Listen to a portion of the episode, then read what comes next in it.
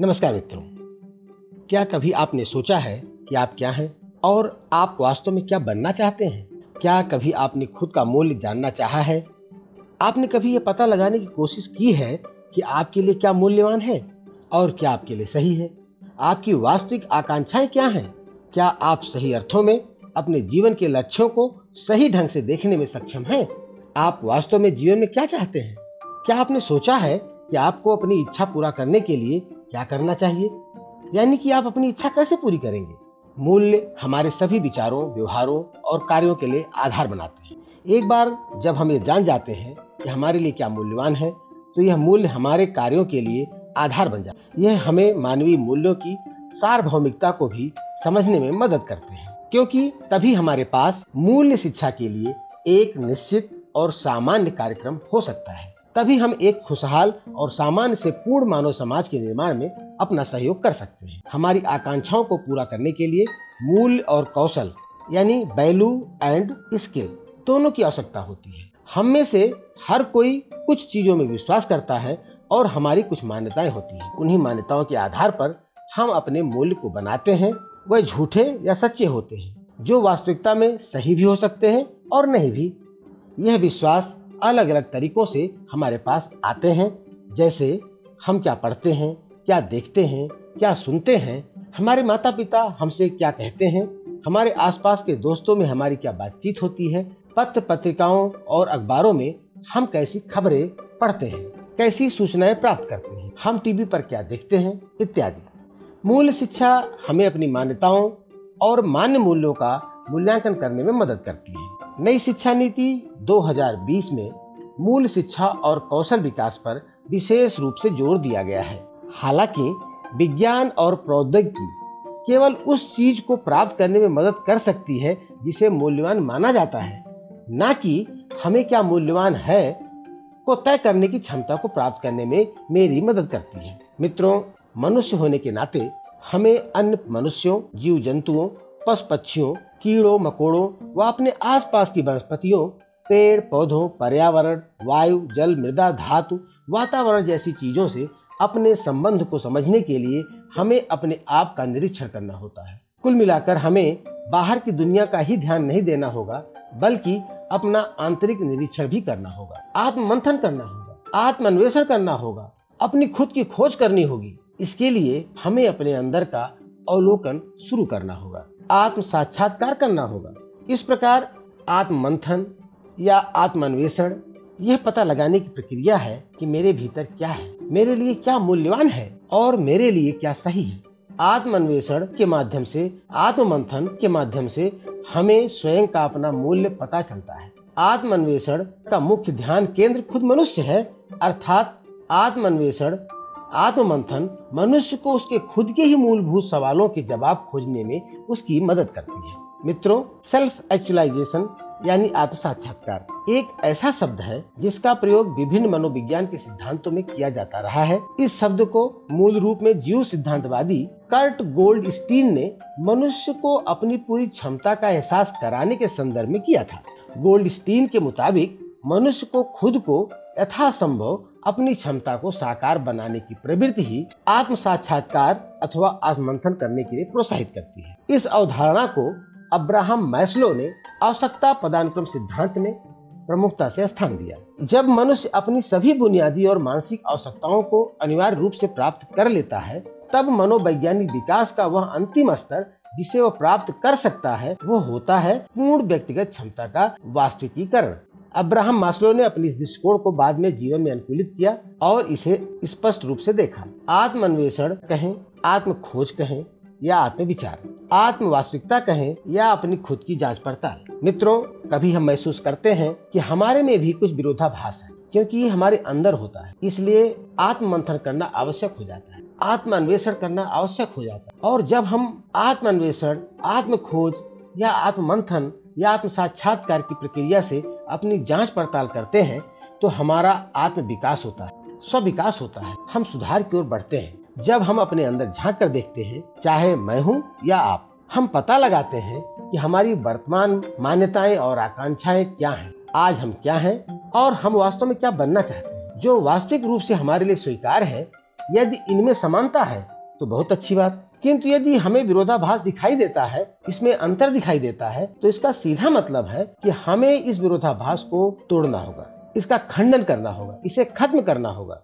क्योंकि यही विरोधाभास हमारे सभी मानसिक कष्टों और अप्रसन्नता का लगातार बना रहने वाला कारण होता है। हमारे अंदर की संवादों की प्रक्रिया हमें यह बताती रहती है कि हमें में क्या कमी है और यह हम आत्म मंथन आत्म अन्वेषण आत्म साक्षात्कार से ही जान पाते हैं। कहने का आशय यह है कि मैं क्या हूँ और मैं वास्तव में क्या बनना चाहता हूँ के बीच के संवाद की जो प्रक्रिया है, वही आत्मंथन है। उसे ही आत्म विचार कह सकते हैं, उसे आत्म साक्षात्कार कह सकते हैं आत्म अन्वेषण कह सकते हैं आत्म निरीक्षण कह सकते हैं और स्वयं की खोज भी, जो अपने अंदर ही, अपने आप को समझने के लिए, अपने अंदर की ही एक यात्रा है। यह आत्म खोज स्व खोज की प्रक्रिया है जो सभी मनुष्यों में सहज, अपरिवर्तनीय और सार्वभौमिक है।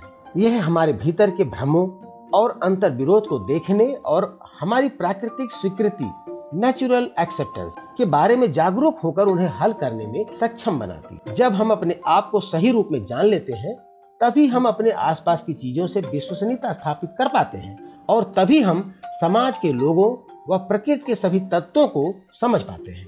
इस प्रकार हम ये कह सकते हैं कि आत्म अन्वेषण या आत्म मंथन की जो प्रक्रिया है, वह स्वयं से ही शुरू होती है। आत्म मंथन द्वारा जब हम स्वयं को जान जाते हैं, तभी हम संपूर्ण सृष्टि को भी जान सकते हैं। मित्रों, एक बात तो सच है कि हम सभी निश्चिंतता और स्थिरता चाहते हैं। हम अपने जीवन में अस्थिरता नहीं चाहते। यदि हमारी सोच, हमारा कार्य व्यवहार बदलते रहते हैं तो हम सुखी नहीं रह सकते। हमारे जीवन में अस्थिरता बनी रहेगी जो हम नहीं चाहते। आत्म मंथन से आत्मान्वेषण से जब हमें अपना असली स्वभाव पता चल जाता है, तभी हम अपने आसपास की चीज़ों, लोगों, जिनके साथ हम रहते हैं, उनके साथ अपना क्या संबंध है, समझ सकते हैं। यह मानव का नैतिक आचरण है। यदि हम खुद से पूछें कि क्या हम एक निश्चित चरित्र अथवा अनिश्चित चरित्र चाहते हैं तो इसका उत्तर होगा कि हम निश्चित चरित्र और निश्चित आचरण चाहते हैं। हम अनिश्चित आचरण से संतुष्ट नहीं होते हैं, जबकि हम अनिश्चितता में जीते हैं। मनुष्यों के इस निश्चित आचरण तथा इसे कैसे सुनिश्चित किया जाए के बारे में जानना अति आवश्यक है। जब हम अपने वास्तविक स्वभाव तथा अपने आसपास की चीज़ों के बारे में जान पाएँगे, तभी हम यह भी जान सकेंगे कि उन चीज़ों के साथ हमारा क्या संबंध है और हम मनुष्य के नैतिक आचरण को, व्यवहार को भली भांत समझ जाएँगे। इस प्रकार आत्म मंथन अथवा आत्मान्वेषण की प्रक्रिया मानव के व्यवहार की निश्चितता की पहचान और उसके अनुसार जीवन जीने की योग्यता प्रदान करती है। और इस प्रकार हम अपनी प्राकृतिक स्वीकारता के साथ भी संबंध स्थापित कर पाते हैं। आत्म मंथन की प्रक्रिया से मुझे अपने साथ समायोजित तथा अपने आसपास के संसार से संबंध बनाने में मदद मिलती है। मित्रों, एक बात और। जब हम अपने आप को पहचान लेते हैं, इसका सीधा अर्थ होता है सत्य इन नेटनेस वास्तव में मनुष्य क्या चाहता है, वही उसे आत्म संगठित करने में मदद करता है और फिर वह अपने साथ संतुलन स्थापित कर पाता है। और यही उसकी स्वतंत्रता यानी कि सेल्फ ऑर्गेनाइजेशन है। इस संतुलन के साथ वह अपने शांत आचरण तथा कार्य को अभिव्यक्त करने के योग्य बन पाता है और यही उसका स्वराज यानी कि सराउंडिंग की ओर काम करना कहलाता है। सेल्फ एक्सप्लोरेशन यानी कि आत्मान्वेषण आत्मंथन की प्रक्रिया से मनुष्य अपने स्वत्व को पहचानना आरंभ करता है, जो कि वह वास्तव में बनना चाहता है। उसकी स्वतंत्रता के साथ संतुलित होती है और फिर उसके स्वराज्य की सहमति हो जाती है। मित्रों, यदि हम आत्म अन्वेषण के विषय के बारे में बात करें तो सभी मनुष्यों की मूलभूत प्रश्नों के उत्तर को खोजने में जो कल्पना की जा सकती है, उसमें उसकी इच्छा, आकांक्षा और अपनी उस आकांक्षा और इच्छा को पूरी करने के लिए किए जाने वाला प्रयास। इन्हीं दोनों प्रश्नों के उत्तर खोजने की जो भी कल्पना की जा सकती है, उसे ही हम आत्म अन्वेषण के विषय में मान सकते हैं। जैसे, मेरी मौलिक आकांक्षा क्या है? इच्छा क्या है? इस मौलिक आकांक्षा को पूरी करने की प्रक्रिया क्या है? अर्थात अपनी इस मौलिक इच्छा को प्राप्त करने के लिए हम क्या कार्यक्रम बना सकते हैं? कैसे इसे पूरा करेंगे? मनुष्य सदैव इन्हीं सब विषयों के बारे में जानना चाहता है तथा जीवन में वास्तविक रूप देने की ओर कार्य करता है। यदि उसके पास इन दो प्रश्नों के उत्तर हैं तो उसे किसी अन्य प्रश्न के उत्तर देने की ज़रूरत नहीं है। इस प्रकार हम कह सकते हैं, अन्वेषण के विषय के रूप में मनुष्य क्या चाहता है, उसके लिए क्या मूल्यवान है, उसी की खोज करना। आत्मान्वेषण अथवा आत्मंथन की क्या प्रक्रिया होनी चाहिए? अब हम इस पर आपसे चर्चा करते हैं। मित्रों, जब हम कुछ नया आरंभ करते हैं तो हम एक प्रस्ताव यानी कि एक प्रपोजल बनाते हैं। उसी प्रकार आत्मंथन के लिए भी, आत्मान्वेषण के लिए भी हम एक प्रस्ताव बनाते हैं, एक प्रपोजल बनाते हैं, जिसमें यह तय करते हैं कि कभी भी किसी चीज़ को हम स्वीकार नहीं करेंगे। जिसमें यह तय करते हैं कि कभी भी किसी चीज़ को हम ऐसे स्वीकार नहीं करेंगे अथवा उसे सत्य मान लेंगे, जो हमारी भावनाओं तथा विश्वासों को बढ़ावा देती है। क्योंकि ऐसी धारणाएँ, ऐसी मान्यताएँ हमारी सहायता करने के बजाय हम पर भार बन जाती हैं। दूसरे शब्दों में हम कह सकते हैं कि किसी बात को बिना अपने ढंग से प्रमाणित किए उसे सही या गलत स्वीकार नहीं करेंगे। हर कथन तथा हर एक प्रस्ताव को आपको स्वयं ही प्रमाणित करना आवश्यक होता है और कोई इसे दूसरा नहीं कर सकता। अपने प्रस्ताव को आप खुद ही प्रमाणित कर सकते हैं। प्रमाणित करने के जो भी आधार, जैसे कि धर्म ग्रंथ अन्य दिए निर्देशों को पढ़कर अथवा किसी भौतिक उपकरण द्वारा या किसी पुस्तक में क्या लिखा है, हो सकते हैं। ऐसे आधारों पर आपको अपने प्रस्ताव को प्रमाणित करने के लिए निर्भर नहीं रहना है। हमारे कहने का अर्थ है कि हमें अपने अंदर का निरीक्षण करना है आत्म मंथन करना है, आत्मन्वेषण करना है, स्वयं का साक्षात्कार करना है। इसका मतलब हुआ कि दूसरे किसी बाहरी आधार पर अपने प्रस्ताव को प्रमाणित करने की कोशिश न करें, क्योंकि आपके अपने प्रस्ताव का प्रमाणन बाहर नहीं करना। अपने अंदर ही उस प्रस्ताव का निरीक्षण करते हैं। आत्म निरीक्षण करते हैं, उसे प्रमाणित करते हैं। धर्म ग्रंथ अन्य दिए गए निर्देशों को पढ़कर अथवा किसी भौतिक उपकरण द्वारा या किसी पुस्तक में क्या लिखा है के आधार पर सही या गलत की धारणा न बनाए। इस प्रकार दूसरों पर भी निर्भर रहने की ज़रूरत नहीं है। अपनी प्राकृतिक स्वीकार्यता के आधार पर ही प्रस्ताव को प्रमाणित करें। इस प्रकार आत्मंथन की प्रक्रिया में दो मुख्य स्टेप्स इन्वॉल्व होते हैं। पहला स्टेप आपका प्रपोजल है, आपका प्रस्ताव है, जिसे आप अपने प्राकृतिक स्वीकृति के आधार पर प्रमाणित करते हैं। और दूसरा अनुभवात्मक रूप से प्रमाणित किए गए प्रस्ताव के अनुसार जीवन जीते क्योंकि प्राकृतिक स्वीकार्यता वह गुण है जो हम सब में विद्यमान है, पूर्ण है और स्थिर भी है। जब हम या आप अपने से कोई प्रश्न पूछते हैं तो उसका उत्तर हमारे अंदर ही होता है। हमें उन्हें केवल खोजने की ज़रूरत होती है। नेचुरल एक्सेप्टेंस यानी प्राकृतिक स्वीकृति का तात्पर्य, स्वयं अन्य मनुष्यों और प्रकृति की कुल स्वीकृति से है। एक बार जब हम प्राकृतिक स्वीकृति के आधार पर पूरी तरह से वास्तव में अपने आप को प्रतिबद्ध करते हैं तो हम आंतरिक सद्भाव, शांति और पूर्णता की समग्र भावना महसूस करते हैं।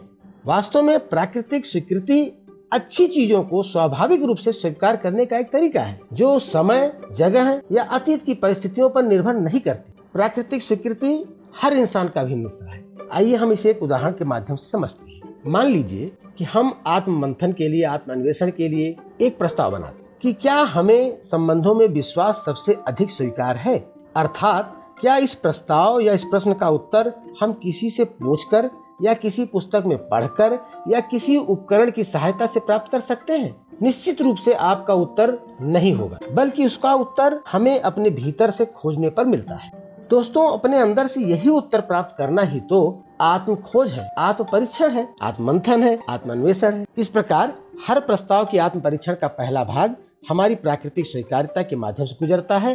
तो दूसरा भाग प्रायोगिक या अनुभवात्मक रूप से प्रमाणित करके प्रमाणित प्रस्ताव के अनुसार जीना होता है। इसमें मुख्यतः दो बातें शामिल होती हैं। पहला, व्यवहार और दूसरा, कार्य। अन्य लोगों के साथ हम जैसा व्यवहार करते हैं, वैसे ही हम जीवन पूर्णता प्राप्त करते हैं।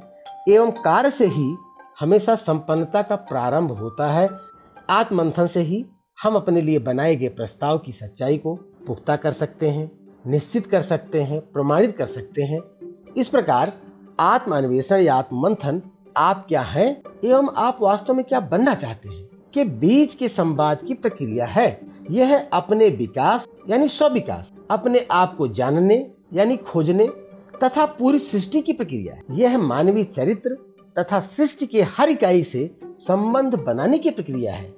यह स्व समायोजन तथा स्वत्व, स्वतंत्रता और स्वराज्य को पहचानने की प्रक्रिया है। मित्रों, आज बस इतना ही। शिक्षायन के अगले अंक के साथ हम फिर हाजिर होंगे। तब तक के लिए अपने मित्र डॉक्टर गिरीश त्रिपाठी को आज्ञा दीजिए। नमस्कार।